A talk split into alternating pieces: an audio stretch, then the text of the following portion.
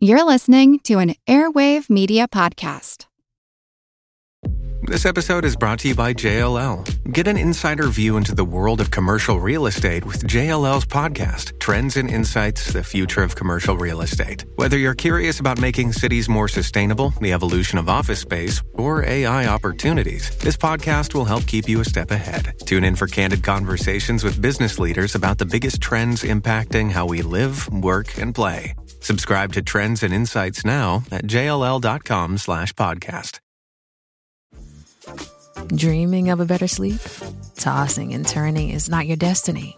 And OLLY is here to help. OLLY invites you to sink into sweet, sweet slumber to improve your mental and physical health and overall wellness. More than just melatonin, OLLY's ingredients help you unwind your mind for a delightfully dreamy drift off. Sleep is on the way at olly.com. That's O L L Y.com. This is Steve Adcock, and you are listening to the Earn and Invest podcast.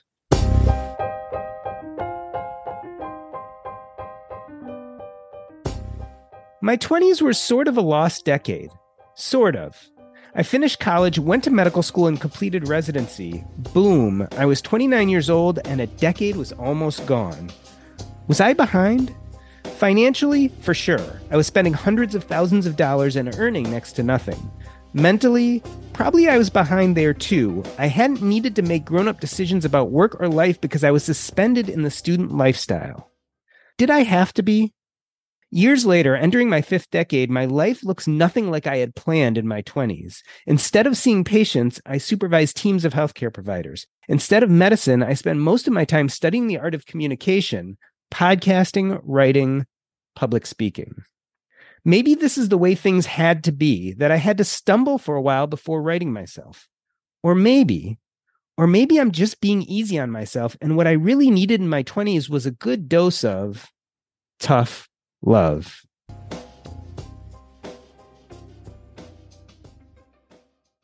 Steve Adcock is a financial expert who blogs about how to achieve financial independence. A former software developer, Steve retired early at the age of 35.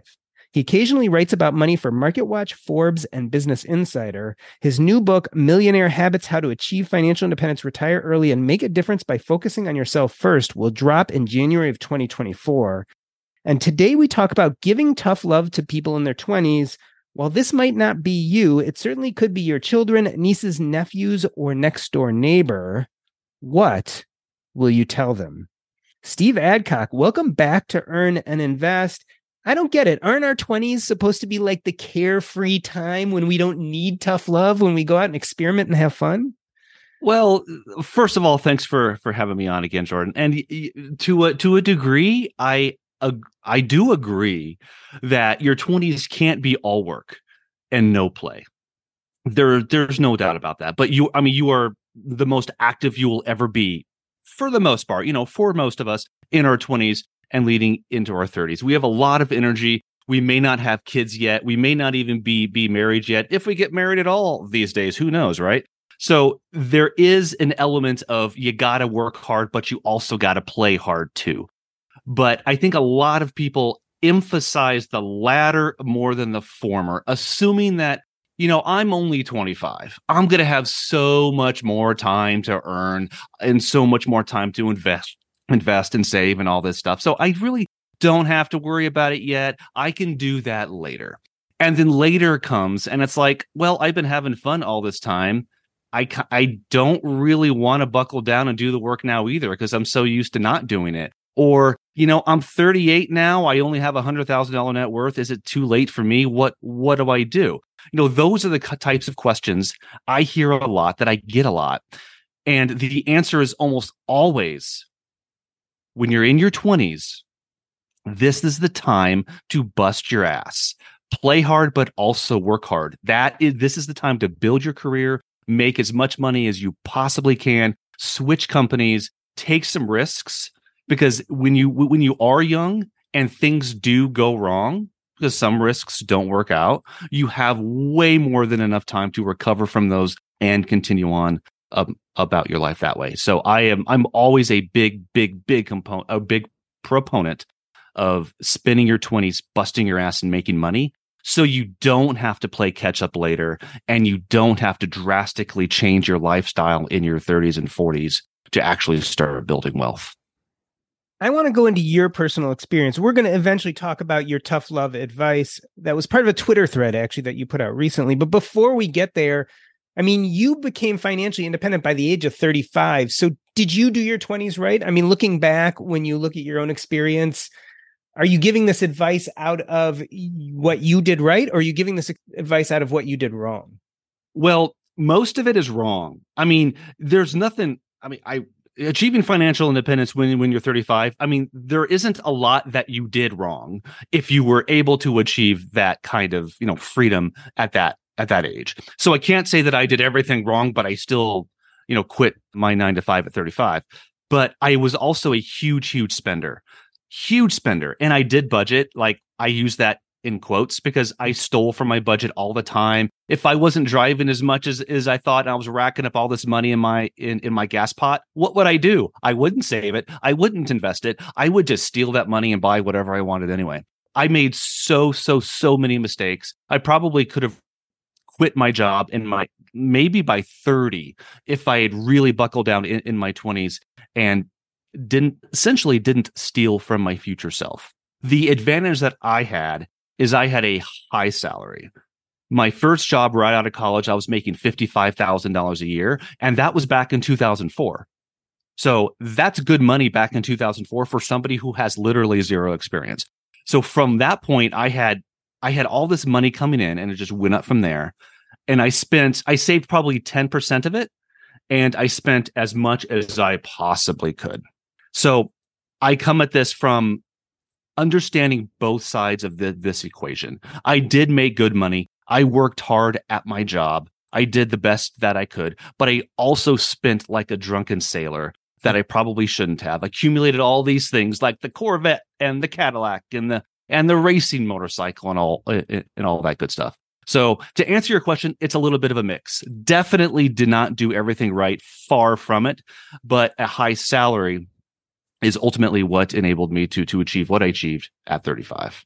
Let's discuss the job because you as you were saying it was a fairly high paying job, right? So you had a lot of fuel under you to get to financial independence, but there are a lot of people who are coming out of college and trying to make that decision, do I go after a job I like, maybe one that doesn't pay me as much versus do I go after the job in which I make more money? And so for sure. you with your experience, what do you think the right answer to that is? For me it was it was money because my goal was to stop working in corporate america. That was my number one priority. I don't want to do this anymore from from like the first day i set foot in an office jordan and i do not over exaggerate this i was like this is it there's no way I could spend the next 45 years of my productive life doing this. So for me, it worked out well that I chose the higher paying job. For you, for for somebody else who is okay working maybe a little bit longer, spending a little bit more, I think that's fine. You don't you don't necessarily have to pick the highest paying job and you certainly don't want to hate your life. And, and I didn't hate my life. I didn't like what I did but I didn't hate my life either. So there's this there's a barrier, there's this line in the sand that you don't want to cross. If you dread getting up in the morning just so you can go to work in some high paying job, that's not healthy either. You are probably going to die young because of stress or whatever. So you don't want that. You don't necessarily need to go that far. But I always encourage people and in whatever field that they choose to work in, choose the highest paying position in that field and go for the money save as much as you can invest as much as you can. Because even if you have no interest in retiring early once you achieve financial freedom man that just opens up so many doors for you. You might like your job now but you might not in the future. And if you are financially free like this new boss comes in, you don't like that new boss, or your company gets bought by another company and everything goes to hell, you can say, I'm done, I'm out. And you don't have to think about the money component. That is the magic of making as much money as you can, saving and investing and achieving financial freedom as early in your life as you can. So, the premise for this episode today comes from a Twitter thread from you, Steve. You go by at Steve on Speed, I believe. And I do. Your, and your Twitter threads are actually really, really good. And this one that I picked up on was tough love to give people in their 20s. There are actually a series of 25, 26 comments about what we can tell people in their 20s to help them. And I want to run through some specifically. The first one that really caught my eye was the first one if you have a comfortable job, you're doing it wrong. Talk to me about that because I think discomfort is something a lot of us actively avoid. Yeah, that's very true. I like to say that your comfort zone is where your dreams go to die. and what I mean by that is especially when when you're young. I mean, it's it's one thing when you're when you're close to retirement in your 50s and 60s. I think there's a lot of benefit to having just an easy comfortable job. But when you're in your 20s, that's not the time for comfort. That's the time to get out of your comfort zone, not only to make as much money as you can, but to understand what you want to do for the rest of your life. I certainly had no idea in my teens and 20s what I what I wanted to do. I thought I did, so I went into like that closest career path, but you won't necessarily know until you get outside of your comfort zone. You dive in head first. You start, you know, taking these responsibilities that you might not feel ready for, but you still do it anyway. You might be surprised at how capable you are how much power you have in your own life, in your decision making, how much money that you can earn, how much responsibility and these these these you know these leadership strategies and tips and techniques that you acquire over time. You're not going to acquire those skills if you have a comfortable nine to five job. You will, if you get out of that comfort zone, start saying yes more than you say no. And this is something that you will almost never hear, especially on Twitter and other social media platforms. They always encourage you to say no, always mm. say no. But I, when you're in your 20s, that is the wrong advice. Always say yes, then say no to what doesn't work. Because if you always say no, then you're not going to know what works. And I fell into that trap pretty hardcore in in my early 20s. I got out of it in my my late 20s when he started to say yes more. In fact, I got this huge opportunity to jump two layers of management in a single day on this one one Friday. My head was screaming at me to say no, you know, thanks, but no thanks. I have no leadership experience. I've never led one person in my entire life in a in a corporate setting, but they wanted me to manage the entire IT department overnight. And I freaking said yes hmm. because I wanted to dive in headfirst. I wanted to get those skills. And that decision sent me on this salary trajectory that was about 25% more than I was making from that day. From that very day, that salary trajectory just exponentially increased over what I would have made if I said no. So, granted, not all of your yes decisions are going to work out. But that's the idea. You know what works and you know what doesn't. Say yes, then say no to what doesn't work. This sounds like a silly question, but I feel like I have to ask it. How do you know when you're being uncomfortable enough? Because that's one thing is I think we put ourselves out there and it's really easy to just get comfortable and forget that you're not putting yourself out there. Yeah, I think that when you start hating your life, you know you've gone too far. Not when you're struggling, not necessarily, well, okay, not necessarily when you're struggling. When things get hard, then you you ramp up your your efforts. You do more work. You put in longer hours. You work smarter. You ask for uh, for help. All these things combine to help you achieve big things. And the key is once those things happen once those big things happen you push through struggles, you push through hard times to achieve success, that is when the magic happens. That's when everything falls into place. You know what you're capable of, and you feel so, so empowered and confident afterwards. But when you start hating your life, you just cannot think beyond getting up in the morning because you don't want to go to work. You don't want to face your coworkers. You don't want to face your, your boss. To me, that's when you know you've probably gone too far. Speaking of hating your life, one thing that people in their 20s do hate is debt. And that brings us to another point you make. You say your designer degree from an overpriced university is overrated most of the time. Talk about education. I feel like my generation, I'm Gen X, and I was definitely pushed by mm-hmm. my parents to go to the best university possible, regardless of the cost. Are we telling kids that anymore? More and more, we're not. And I think there are some degrees like lawyers, doctors, maybe some you know pharmacy, high high high tech sales. You know, some some degrees really do set you up big time for your future career. But those degrees are getting fewer and far between these days. I always like to tell people to think about college in this way. You go to college to earn, not to learn. For I would say 95% of degrees, that's what happens. All they want is that four year degree, that piece of paper. Okay, this guy can do it or this girl can do it. They went through college. They're they're they're set, right? They're quote unquote prepared. So let's bring them in for, for an interview. That's literally all it is. So I always encourage people, for the most part, with very few exceptions, to go to college, go to the least expensive university that you have access to and that you get accepted to, obviously, and just get that four year degree as fast as you can, get out and start making money.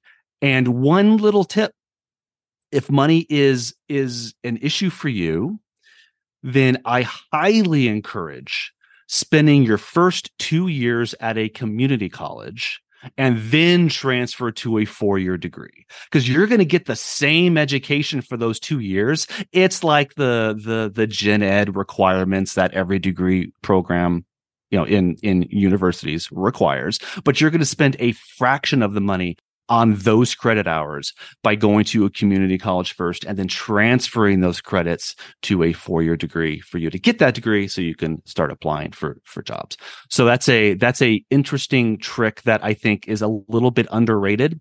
You don't necessarily have to go to a community college just to achieve an associate's degree and that's it. Don't think about it that way. You are getting a four-year degree. You're just paying way less for the first two years, then transferring in to complete your your degree program and moving on from there.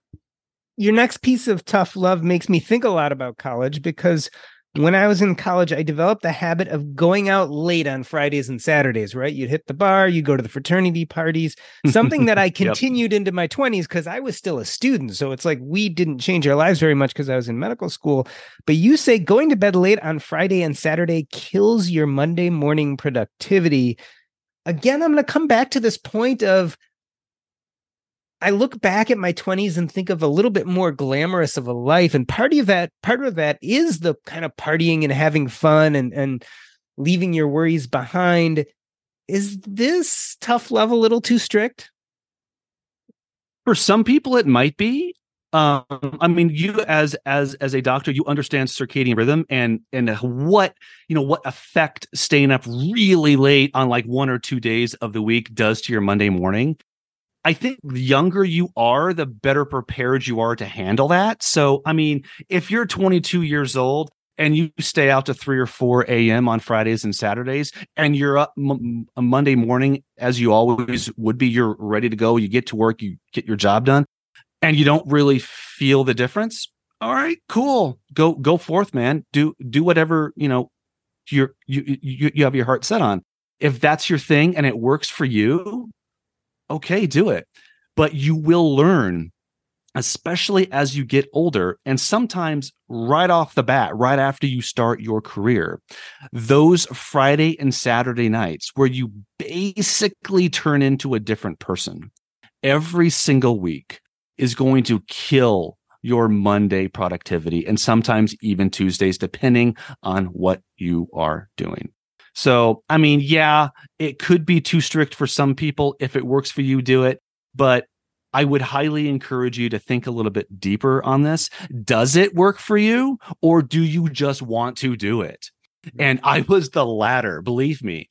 I was the latter. I didn't stay out till 3 or 4 a.m., but I definitely stayed up later on Fridays and Saturdays because I wanted to. And I conned myself, I tricked myself in, into believing it's no big deal. Monday's fine.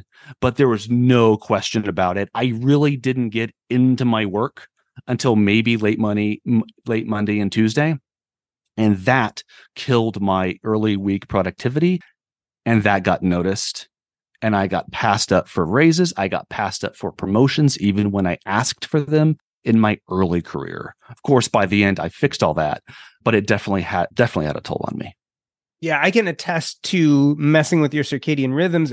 Being in training to become a physician throughout residency, we went whole nights of not sleeping on a regular basis. And I am now decades away from that, and I still have messed up sleep, probably from what happened to me in my 20s. So I totally agree with this idea of getting in a good rhythm. And if you can start in your 20s, all the better.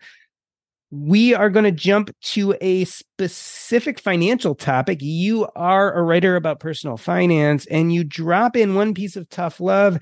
You say save at least, or in, excuse me, you don't say save, you say invest at least 20% of your income how did you come up with 20%? I think that's a good number that a lot of people can strive to achieve, but it doesn't seem out of reach. Like by the end of our careers, my my wife and I combined, we were saving slash investing 70%, 70% of our combined wow. income. Wow. But there's no way I could recommend that. One, because most people aren't going to be able to do that. And two, it's going to seem like like even if you can save 70%. No one's going to freaking do that. And you don't necessarily have to do that. So that needs to be dialed back. Usually you will, the common recommendation is save 10% and you'll be fine for retirement. But doubling that, I think that that 20% number is that sweet spot between maximizing your investment potential over the course of a career and being, you know, possible for most people to do if you're listening to this podcast right now and you're thinking to yourself, dude, there's no way I can't even I can't even invest 10%, much less 20%. So there's no way I'm going to be able to do that. And quite frankly, that's fine now. Your 20% should be a goal that you're working toward in the future. As you control your expenses, as you get promotions, as you get raises, that's when you continually increase your, your investment percentage over time. This doesn't have to happen overnight. It happens over time. So eventually you do hit that, that 20% number, or maybe even more if your goal is to retire a little bit before, I don't know, 60, 62, 65. The more you invest, the more options you're going to have later in life and you are going to be able to control your retirement age and not the government. I'd add to that this idea that saving 20% when you're in your 20s means something more than saving 20% when you're in your 40s. People don't no realize the importance of compounding. And if you do it earlier, you really want to be saving at a higher percentage at an earlier age. And then as you get to a later age, you might not need to. People forget that. That's exactly right. I think you'll find that that if you invest, if you start investing in your 20s, you're going to have way more money than you ever thought you were going to have even 10 years later, 15 years later, 20 years. I mean, this is it's almost magic. Uh, the key is you just can't touch it. You cannot day trade. The numbers clearly, clearly, clearly show that passive investors make more money than active investors period. It's just that simple. So I never once in my entire 42 years of being on this beautiful earth, I have never picked a single stock. I only invest in index funds and and ETFs. That's it. And that's worked so so well for me cuz I don't want to get I don't care about price to earnings ratios and yields and all these financial t- that's not what i want to do man. I want to go out and, ha- and, and have fun and enjoy my life without worrying about money and numbers and finances. So p- passive investing is the answer if you are anything like that. Unless you're a finance major passive investing is going to build wealth over time as long as you stay invested I picked one stock my whole life and it did horribly. So I haven't done that since. Let's move over to net worth. Hmm. You say next sure. a piece of tough love for people in their 20s is if you think you need $10 million to be happy, you'll never be happy. You know, this is the whole question of does money buy happiness? And, you know, everyone says no money doesn't buy happiness, but I, I've also felt the backlash of, oh, wait, wait, wait. A certain amount of money definitely leads to more happiness and not having that certain amount certainly will limit you as a when it comes to basic needs. Talk about why you thought to bring up the 10 million number specifically and why you think it, it will won't make people happy. I think this comes down to psychology. If you think you need a lot of money and i just picked 10 million it could be 20 million what you know whatever. If you think you need a lot of money to be happy as you start accumulating that that much money and your lifestyle starts to expand so you're living a a more lavish lifestyle you're driving nicer more expensive cars you're living in bigger homes you're taking expensive vacations. I mean guess what happens? You start to get used to that and that 10 million becomes well i kind of need 15 now or i kind of need 20 or maybe you know what? Let's just do 50 you know what whatever. That your expectations when they're set extremely high from the very beginning continues to increase and the problem is we start to chase this never ending goal of just more always more always more and i for the the majority of people, that's not a healthy attitude. That's not a healthy emotion, always having to have more. I think being content with what we have is where it all starts.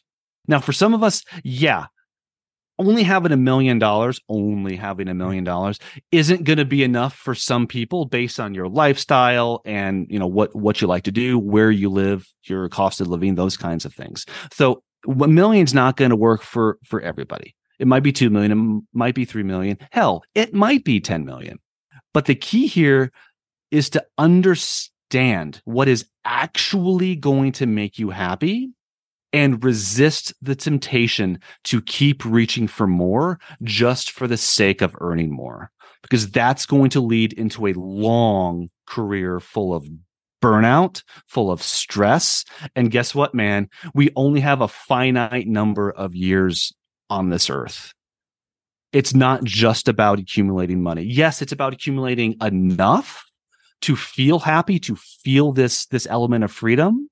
But when we reach too high, I, I think that sets ourselves up for a lifetime of always striving f- for more. And that's not necessarily a healthy way to go through life.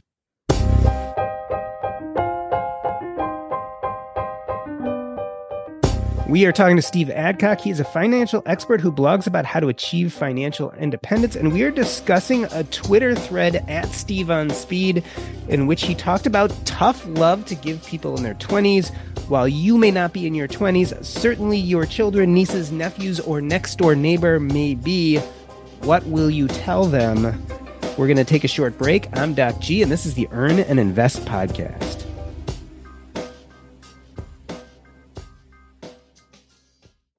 Have you been using Mint to manage your finances? It was one of my favorite budgeting apps, but here's the problem Mint is disappearing. Now we all are stuck with the question how will we manage our budget and finances now? Well, I discovered Monarch Money, and I have to tell you, I found it simple, enjoyable, and made for users like me. Monarch is the top rated all in one personal finance app. It gives you a comprehensive view of all your accounts, investments, transactions, and more. You can create custom budgets, set goals, and collaborate with your partner. And now get an extended 30-day free trial when you go to monarchmoney.com slash earn. That's monarchmoney.com slash E-A-R-N.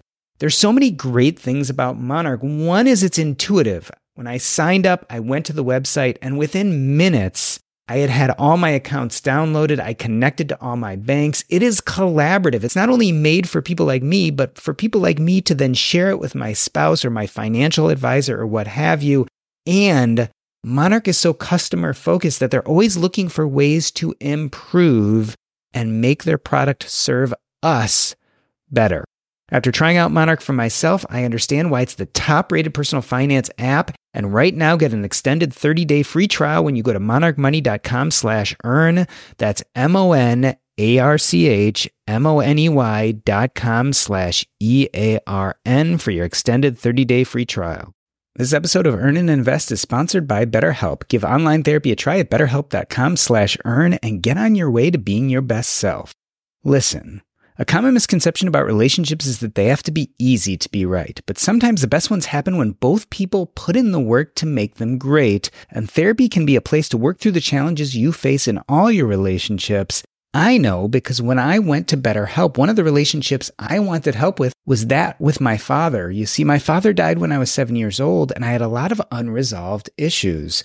My therapist at BetterHelp was actually really good at helping me talk about those issues and start to find answers that normally I would have tried to find with my father, but since he was no longer around, I had to find them on my own. And having a therapist was incredibly impactful in that journey. If you're thinking of starting therapy, give BetterHelp a try. It's entirely online, designed to be convenient, flexible, and suited to your schedule. Just fill out a brief questionnaire to get matched with a licensed therapist and switch therapists at any time for no additional charge. Become your own soulmate whether you're looking for one or not. Visit betterhelp.com slash earn today to get 10% off your first month. That's betterhelp, H-E-L-P dot com slash earn. I'll reintroduce you to Steve Adcock. He is the author of Millionaire Habits How to Achieve Financial Independence, Retire Early, and Make a Difference by Focusing on Yourself First, which will drop in January of 2024.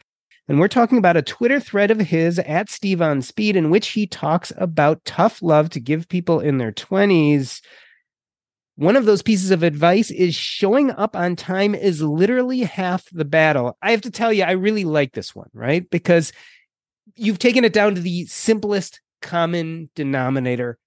Just show up and be present. Is this all it takes? I mean, is it that simple?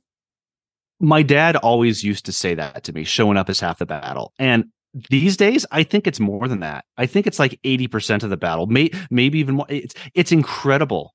The, your competition is probably not as I guess I'll use the word rigorous as you think it is. Like going through my entire career, it seemed like people were always looking for reasons not to be there.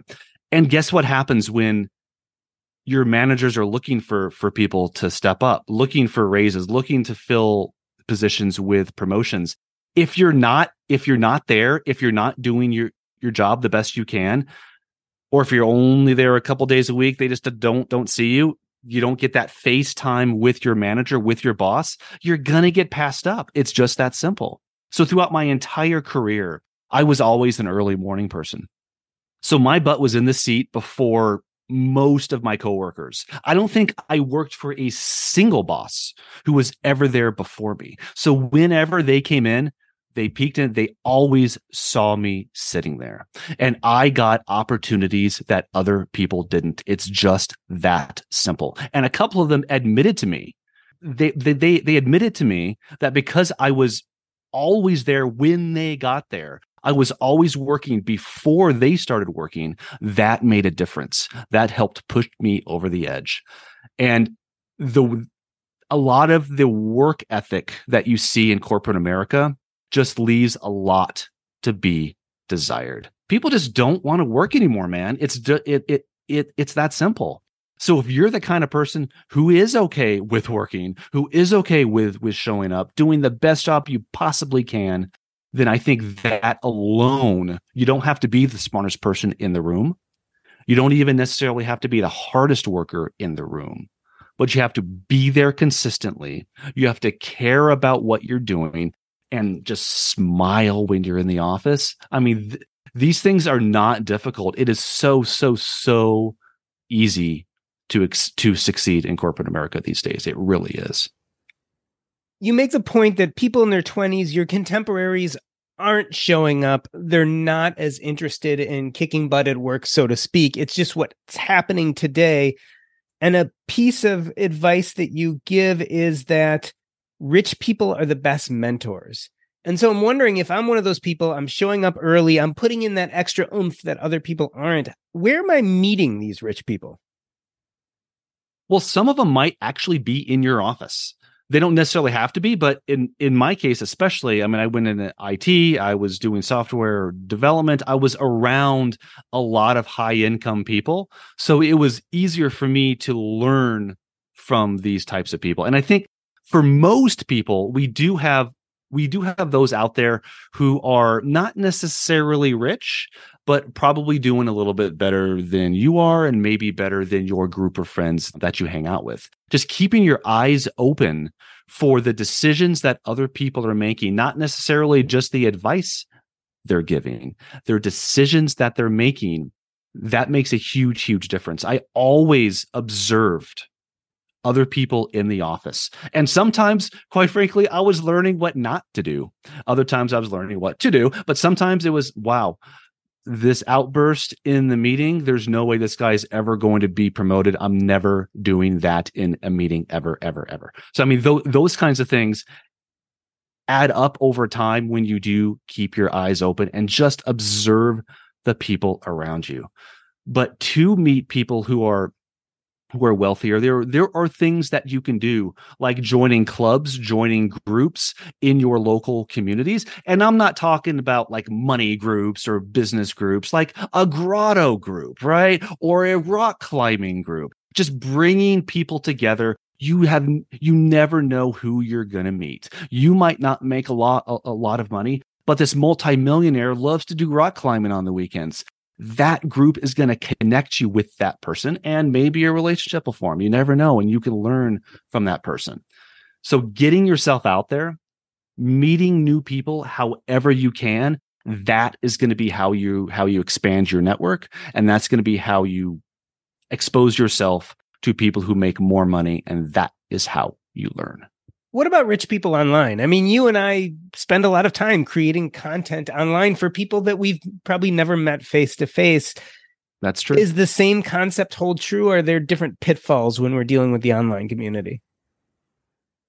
I mean, there are definitely pitfalls. In fact, I would say that there are more pitfalls than there are benefits. And that's sad to say. I but, but the reason I say that is because numbers can be doctored.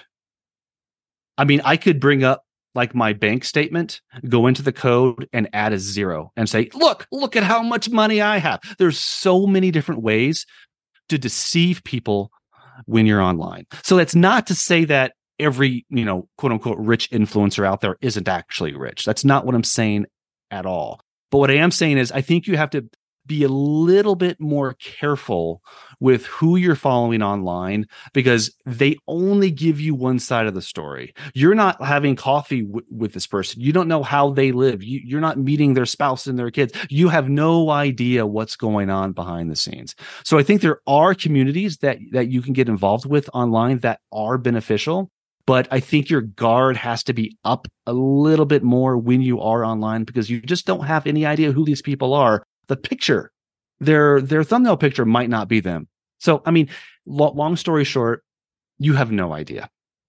There is there are there are advantages to following the right people, getting to know them, establishing that relationship. If it's like through DMs on Twitter or Facebook or Instagram or whatever, but you just have to be a little bit more careful, in, in my opinion, in that area. Another piece of advice you give to people in their 20s is as an adult, it is your responsibility to unlearn the things taught to you by society that don't serve you. What types of things has society taught us that aren't serving us or maybe keeping us back? Yeah, when I wrote that, I was thinking about s- school first and foremost.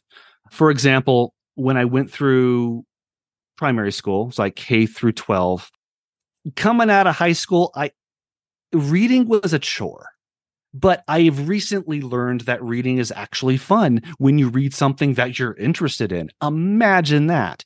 So that's a that's that's just a very simple example of the things that you learn early on in life aren't necessarily going to apply in a very strict way later in life.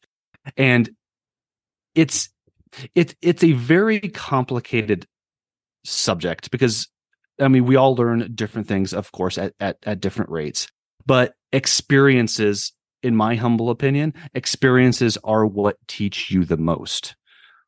I think there's benefit in listening to the advice of others, but a better way to learn from those around you or from from society is to look at what they're saying, then look at the result.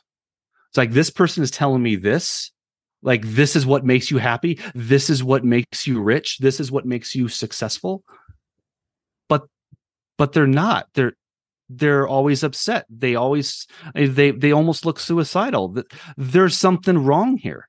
So that i mean the getting a little bit deeper underneath th- that tweet is understanding what you're learning is the key to observing those around you. And once you do that, once you understand the results, that's that's what's going to teach you way more than just saying, "Oh, this person's doing this. Society wants me to do this. Society wants me to retire at 65 because that's the year, right? That's the official retirement." Screw that. You don't have to retire at 65. That's what that may be what society wants you to do, but they that might not be in your best interest. So that's kind of a roundabout, wishy-washy, weird way of answering that that question. I, I understand, but that those were the ideas that was that were going through my head as I wrote that particular tweet. One of the things I think we have to unlearn, which brings us to another piece of tough love, is this idea that our whole goal of going to school is to get A's, right? That's that's our currency in success is how many A's you've acquired. You say that actually it's the ability to communicate effectively in front of a large group of people. Tell me how that's impacted your career, how it did impact your career when you were in the workplace.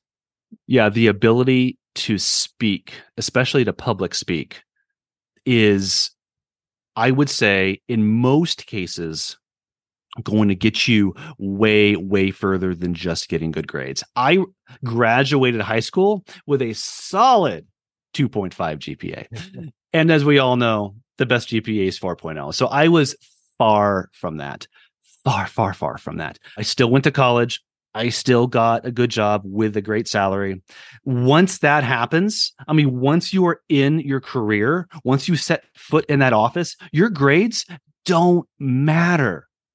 4.0, 2.0, it doesn't freaking matter. So don't focus, especially if you're out, out of school and you didn't get good grades, it doesn't mean you're dumb. It doesn't mean you're you're an idiot. It just means you you didn't really do well in school. I was like that too, but that should not stop you from achieving great things in life. And the ability to stand up in in a, in a meeting, you're asked a question instead of shying away and you know low voice, kind of timid, you look very unconfident. And that those are the types of traits that don't set yourself set yourself up for raises and promotions in in the future. When you can just stand up confidently deliver your answer sit back down boom everybody else around you is like whoa. This guy th- this girl whoever they are they can talk. They they know what they're doing. That's happened so many times in my career both with me and with somebody else like a a contemporary who I kind of underestimated. I won't lie, I've done that before based on how they act just in general, kind of with withdrawn, don't like to talk much, but they stand up they stand up in a meeting and give an eloquent answer. It's like, holy shit, I, I would I, I would promote this person if I was in a position of of leadership. That works. That works so so well. And the reason is because most people aren't good speakers. They are they they are not confident in their answer. They're not they they believe that they're just being judged. That have the, all these eyeballs on them. What am I going to say? What if I make a mistake? But once you get past that, and it does take practice, I totally get that. But once you get past that, it's like this this weight is lifted off of your shoulders. I can tell anything to anybody. I can convince anybody of anything. That is a career enabler. Your last piece of tough love that I want to talk about feels a little different from the others. You say mm-hmm. that if you can sit in total silence for 60 minutes with no distractions, no phone, no computer, and be happy, you are destined for greatness. Tell me about why you included this one. A lot of us are afraid of ourselves. We're afraid of our thoughts. We're we're afraid to just be alone. And I think there's value in you know having music to like ramp us up to to do work or whatever. But when we always need that distraction when we always need the music when we always need the cell phone when we always need something to be interacting with that means that we can't just sit and process. I think when we go on walks we go out in nature sometimes we we have music sometimes we don't. That those are the times where we start to reflect on our lives the decisions that we're making and we can finally admit to ourselves this isn't working or may, may, maybe it's the opposite like this worked well i need to double down here. But when you're always distracted when you're always you know looking at something a shiny object chasing the next big thing we don't give ourselves the time to to self reflect on the decisions we're making and the successes that we're having and how we feel every day for the longest time i was in that trap I always had to have something to do. I always had to be doing, you know, wh- whether it's on the computer or the phone or whatever. And I went through years of my life just kind of muddling through because I didn't give myself the opportunity to say, this is not working. I need to make a change. Eventually it came to a head, but the ability to think about things in a almost like nobody's around you, maybe trees, whatever. you're on a walk. I just I can't stress walks enough. And and you're like, wow, I've never thought clearer. J- just try it. Just try it one time. If you're used to ha- having music, your cell phone, whatever, leave your cell phone at home, leave the headphones at home. Just try it once. Listen to the ambient sounds go for an hour long walk, your brain will start to process things that it probably wouldn't have done when you had those distractions in your life. Try it once. I bet you're going to be hooked. We're talking to Steve Adcock at Steve on Speed for his Twitter thread about tough pieces of love to give to people in their 20s. Steve, do people in their 20s today have it any different than people did a decade or two ago? I mean, is this tough love timeless or is this specifically for people today in their 20s? For the most part, I believe it's timeless. That I I think that's the the easiest answer. Nothing has I mean things have changed things have changed to to a degree. For example, I believe people's in general people's work ethic has decreased over time. In general. There there are exceptions of course, but in general, I think it has. So these things, when you put them together and when you understand that I don't have to be the best in the room, and that's something that I was taught, I think, when I was a kid, not necessarily at home, but in school, uh, society in general you have to be the best. You always have to be the best or you're not going to stand out. You're not going to to succeed unless you're the smartest person in in the room. You can do all these things. You have all these skills. Guess what? That's not that just doesn't work. That's not what you have to do. It's because your competition isn't all that great these days. So all of these things, I think even they applied 20 years ago, but they especially apply today because of Americans, especially Americans' work ethic. So as Americans' work ethic continues to decline, these these tough love tweets that that I wrote, I think will continue to be more and more important because you don't have to be the best. You just have to show up. You have to try your best, do the best job you possibly can, be a happy go lucky person in the office, create this positive kind of vibe uh, around you. That is what employers want because they hire for fit. They don't necessarily hire just because of the skills you have. And if you take nothing from this podcast, I want you to take this. If you're looking for a job, understand from an employer's standpoint, it's easy to teach the job. It's easy to teach skills. It's easy to teach those things, but it is impossible to teach personality. It is impossible to teach fit. That is what the interview is about. It's not just about you answering the technical questions. It's about understanding that is this person going to fit with our company culture? And the happier you are, the more you you smile, the more opportunities you are going to get. It's that simple. Steve, is the tough love any different for people in their 30s or 40s? I don't think so it i mean you, you may not necessarily have to hustle quite as much as you as I think that you should in your 20s, especially as you get in into your 40s. That's where you really start to hone in on what works and and, and what works well. So that's when you do, I think, want to say no to opportunities that you know just aren't for you. But guess what? You know those opportunities aren't for you because you said yes to them in your 20s. And you can avoid the mistakes the closer you get to retirement because you don't have as much time to recover from those mistakes as you get closer to your to your re- retirement years. I think they still apply, but less so as you get older. Steve, I wanted to thank you for being on the show today. Listen, I know people listening to this podcast are not necessarily all in their 20s, but most of us know someone who is and find ourselves giving advice to them. Again, whether that be our children, our nieces, our nephews, our neighbors, most of us know someone in their 20s, and often they come to us looking for advice on how to do things. But the other key point is even if you're not in your 20s, it's not too late to take the kernel of some of these pieces of tough love and apply them to your life right now. I want to end this episode the way I end every episode, Steve, by asking you what is up next in your life and how people can get in contact with you. First and foremost, what is going on with Steve Adcock? Well, my main priority right now is finishing up my book Millionaire Habits as as you talked about before that's releasing in January. I never wanted to be an author, but I decided what the hell? I said yes because I don't know what's going to ha- happen here, but I like the idea of pushing my my message a little bit further and it is a positive one and, and I think it's going to change a lot of people's lives. So, really how could I not? as you know, I spend a lot of time giving back on social media, and that's how I, I, get the the attention that I have. Write a lot on CNBC and and other outlets. It's hard to even think of myself as a retired at these days because I don't know how I ever had time to work a full time job.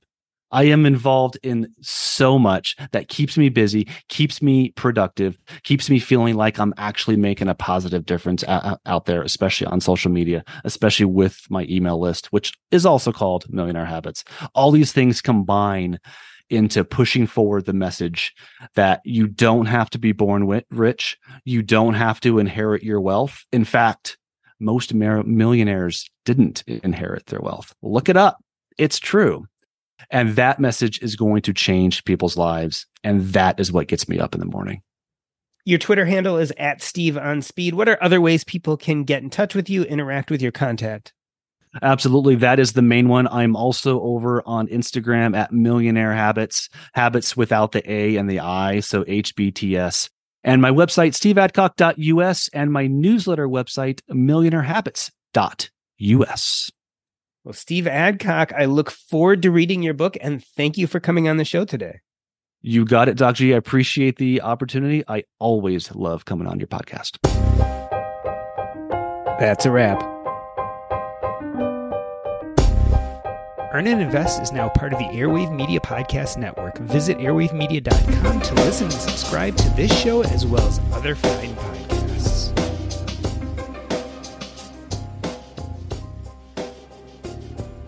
So I have to admit, I'm going to be a little wish washy here.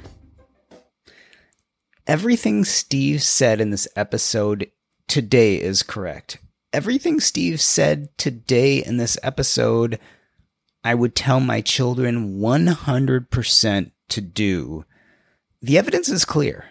Compounding is real.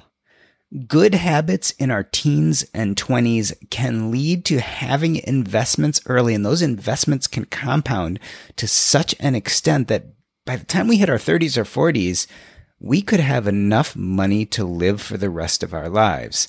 On the other hand, if we fool around in our 20s and wait till we're 30 to start saving, even if we save the exact same amount of money, but one decade later, compounding is slowed down and it could take even longer to get there.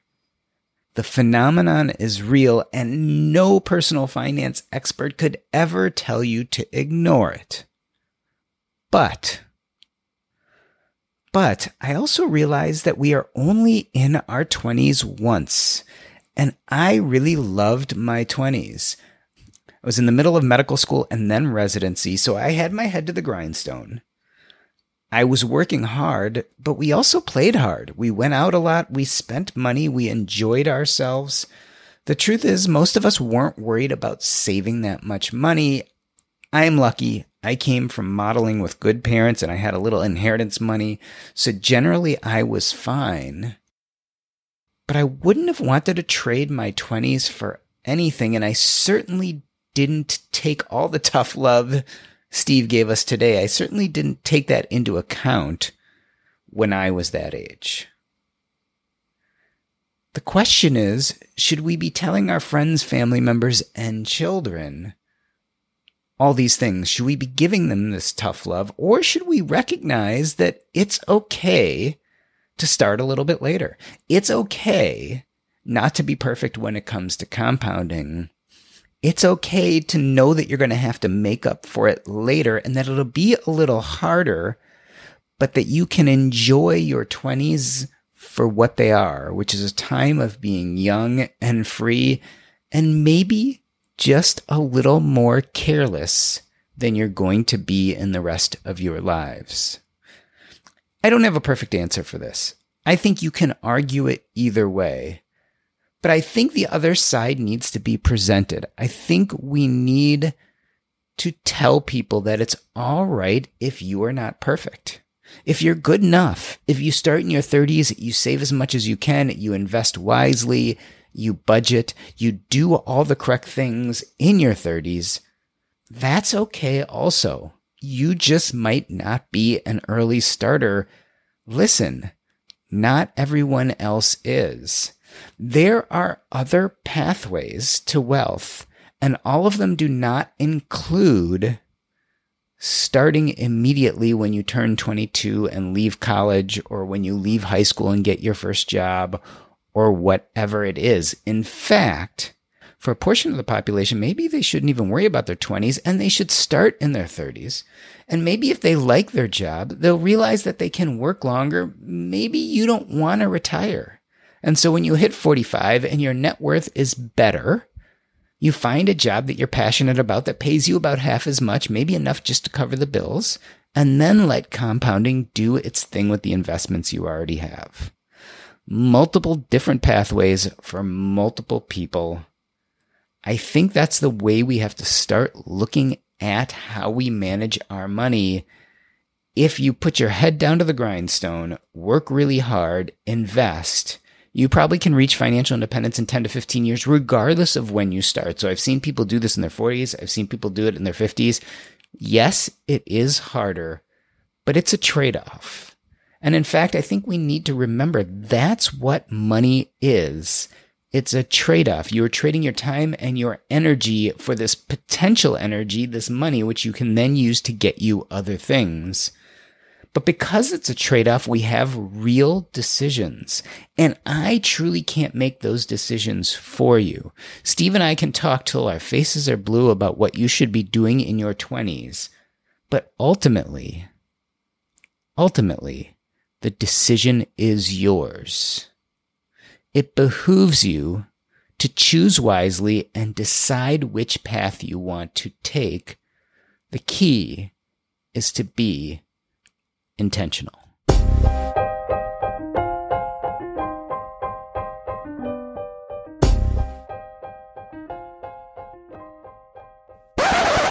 Awesome. I leave things running for a few minutes just to catch our chat for the after show. Um, cool. Yeah, I, I loved your. I, I, like your Twitter threads in general. So I've read lots of them. I'm, I, I don't do a huge amount of Twitter, but I definitely look in there. But I almost always find something good. And I really thought this thread drove some great ideas home. And I think it's ultra also helpful because a lot of us do have someone in our lives who are at that place, even if we are not ourselves. That's that's exactly right, and that's why I I wrote it. I know the the majority of my followers aren't in their twenties. I mean, they're like they're late thirties, forties, fifties, but it still did well. And maybe they're forwarding it to, to somebody or telling somebody to, to read it. I don't know. But yeah, definitely, definitely what worked well. And for me on social media in general, tough love is what works for me. The touchy feely, always positive, you can do it. You know, that those kinds of things just they don't do as it's very strange, but they just don't do as well at least for me. So who knows? But works for me. I was about to say there's a place for it, but it depends on who you are and what type of content creator you are. And I don't That's think right. that's ever Yep. been, you know, because I've known you now what from since maybe 2017, 2018. I've been following your content. Yep. and I've had you on the show a few Mhm. times. Like that's just not your personality. Like I don't. you That's know, right. And it, I don't know if it would work. Like a, a, I think I agree with you. I think more hardcore informational versus emotional empathic is needed, especially in some of this stuff. Um, but Sure. it's also not who you are. I don't think. Right. That that's right. I think I mean as a content creator, you have to be consistent with your tone and how you present the message. And for me, it's kind of an in your face, if you don't like it, shove off kind of kind of kind of tone, kind of vibe. And as long as I'm consistent with that, that that's what that's what brings people in. And ultimately, I do want to build a huge audience because I want to reach as many people as I possibly can. Ultimately, why I said yes uh, to writing the book. Um, And the book, but is- I hated the process less than than I thought it w- thought it would. To be Book- honest with you, books can be painful depending. So I um my book came out it's my year anniversary. So mine came out in August of Awesome. 2022. Um Yep. I'll tell you so a, a year of reflection. Um we're used to creating short form content, right? A lot of our articles, Mhm. even a podcast I consider really short form content in a sense. A book is a whole different thing. And so to me it was really meaningful because it's not so in order for someone to look at one of your articles or even listen to a podcast they might give you know five minutes ten minutes maybe at most for a podcast an hour right but for someone to buy your book and dive into it that's a real commitment of hours. that's a commitment. Yep. And so it's a Mhm. much fuller conversation all in one place so the upside of that is like so my podcast over the years i've had millions of downloads my book probably sold 13,000 or so 13 14,000 or so in the first year so it's a much nice. smaller audience Yeah. but the connection is very different and i think you'll find Mhm. that the connection you have with people who buy your book is different than the people who read your tweets or look at your articles or go to your blog Yeah, I would imagine the majority of the people who read my book don't even w- won't even know that I'm on social media, which will be a very interesting. It'll be interesting to to see how they react to it. But yeah, as I was writing, I'm so used to short form stuff, like distilling everything down to the Yeah. simplest form, easy to to to consume. But when I was writing the book, it was like always expand, got to expand, got to Yeah, expand, yeah. more words, more more more paragraphs, more detail, and that was that was very weird, very different for uh for me. yeah there's a we we you we get used to being concise really concise Exactly. and impactful with because you realize I have to make most words count. A book is a little different. You still have to make all the words Yep. count, but you can ex- you can be more expansive, right? That's so right. you can say those things normally in our uh, the way we create stuff because I blogged for lots of years. I've written articles. Normally, we leave a lot to the reader to say, okay, this sentence Mhm. suggests some things, and I can run with that in my head without the author specifically Exactly. writing it all down. In a book, it gives you actually the space to to actually get granular and say, okay, I said the sentence. Now let's really dive into what that means. Yep. There's social media is not the place for nuance, but your book Is that's the place. I mean, Yeah. every Yeah. tweet I have ever written, there's always pages of nuance that goes on beneath the, the surface that obviously I don't talk about because it's social media. But yeah, that that book is the perfect, perfect, perfect place for it. Um, I think I've I filled a hundred and I'm hoping for 175 to 200 pages uh by the end. So I think that's a yeah, you're Pretty looking at good about length. sixty thousand words or so. yeah, yeah, about that. That's and I think Yep. Nowadays for personal finance stuff, I don't think you want to go too far over that, right? So you want it to uh, that's a good and I'm I'm working on a my second book proposal right now and 60,000 Oh, awesome. is kind of what I'm looking at and uh I think it's I think it's a sweet spot which comes out to about 200 pages or so. Yep, that's that's about right. Who's who's your publisher, or who do So- you want to be your your publisher? So I just got a contract sent to me from Harriman House. Oh, okay. Um, so Harriman Awesome. House is like Morgan Housel, J.L. Collins' new book, um, Nick Maggiulli. Um, Yep. So I this one. So my first book. So I have an agent, and my first book we sent out to lots and lots of people. I didn't have a huge amount of success, but eventually went with a small independent press called Ulysses. This Okay. book instead i went through connections and actually contacted a person and then worked on the proposal with the person at harriman Um, That's great and, then. and that made a little bit more sense, I think. And so I didn't I Sure. didn't shop this one. This one just went straight to them. Um, okay. but I'm really excited about it. So my first book was called Taking Stock, and it was what I learned as a hospice doctor about money and life. And there was a lot of talk in there about Mhm. purpose and identity and connections and how that relates to money. So my next book is going to be a little bit more granular on purpose and why we get it wrong and why because purpose there's a paradox when it comes to purpose. Like purpose Oh yeah. We've found that purpose, like if you look at the studies, people who have a sense of purpose, live longer, are more healthy, and are more happy. And yet, there are other studies that show that 92% of people at some time in life have had purpose anxiety, meaning, oh my God, I don't know what my purpose is. This feels really bad. So it's this paradox of how can it be both like the most important thing and yet incredibly anxiety ridden. And my theory is that we look at purpose incorrectly. And so this book is going to be kind of laying out how we should be looking Okay. at purpose, how this paradox plays out in our life, and and how we kind of go about it. That's awesome. I love that topic. Yeah, it's it's it uh, naturally flows from my first book because my first book did so much talking about purpose that it was kind of like okay, there's it's it's a it's a natural next step. Right? Sure. Yep. Exactly. Great, man. That's awesome. So we'll see. Good luck with You- that. You you know how Have it you is. started the writing? So I mean, I've done a really extensive outline and I wrote the intro. Um, Okay. Cool. But the outline really, so I did a outline in paragraph form, and it's the outline itself is about five thousand words, so it's pretty extensive. So I know Okay. I kind of know where I'm going. I have every chapter named and and marked out. Um, awesome. but it'll be it's a grind. And my goal is so you know the process is once you actually sign a contract, it can be up to two years. So my goal I know. is, is to write it in six months, and then usually they need about a year to get it like all settled and marketed and distributed. So that's Sure. I'm It took. will probably took- happen. Yep. It took me about six months uh, to write mine, and we're just now in the editing process now. So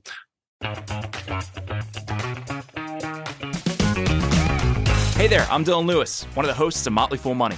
Each weekday on Motley Fool Money, we talk through the business news you need to know and the stories moving stocks on Wall Street. On weekends, we dive into the industries shaping tomorrow and host the experts, authors, and executives that understand them.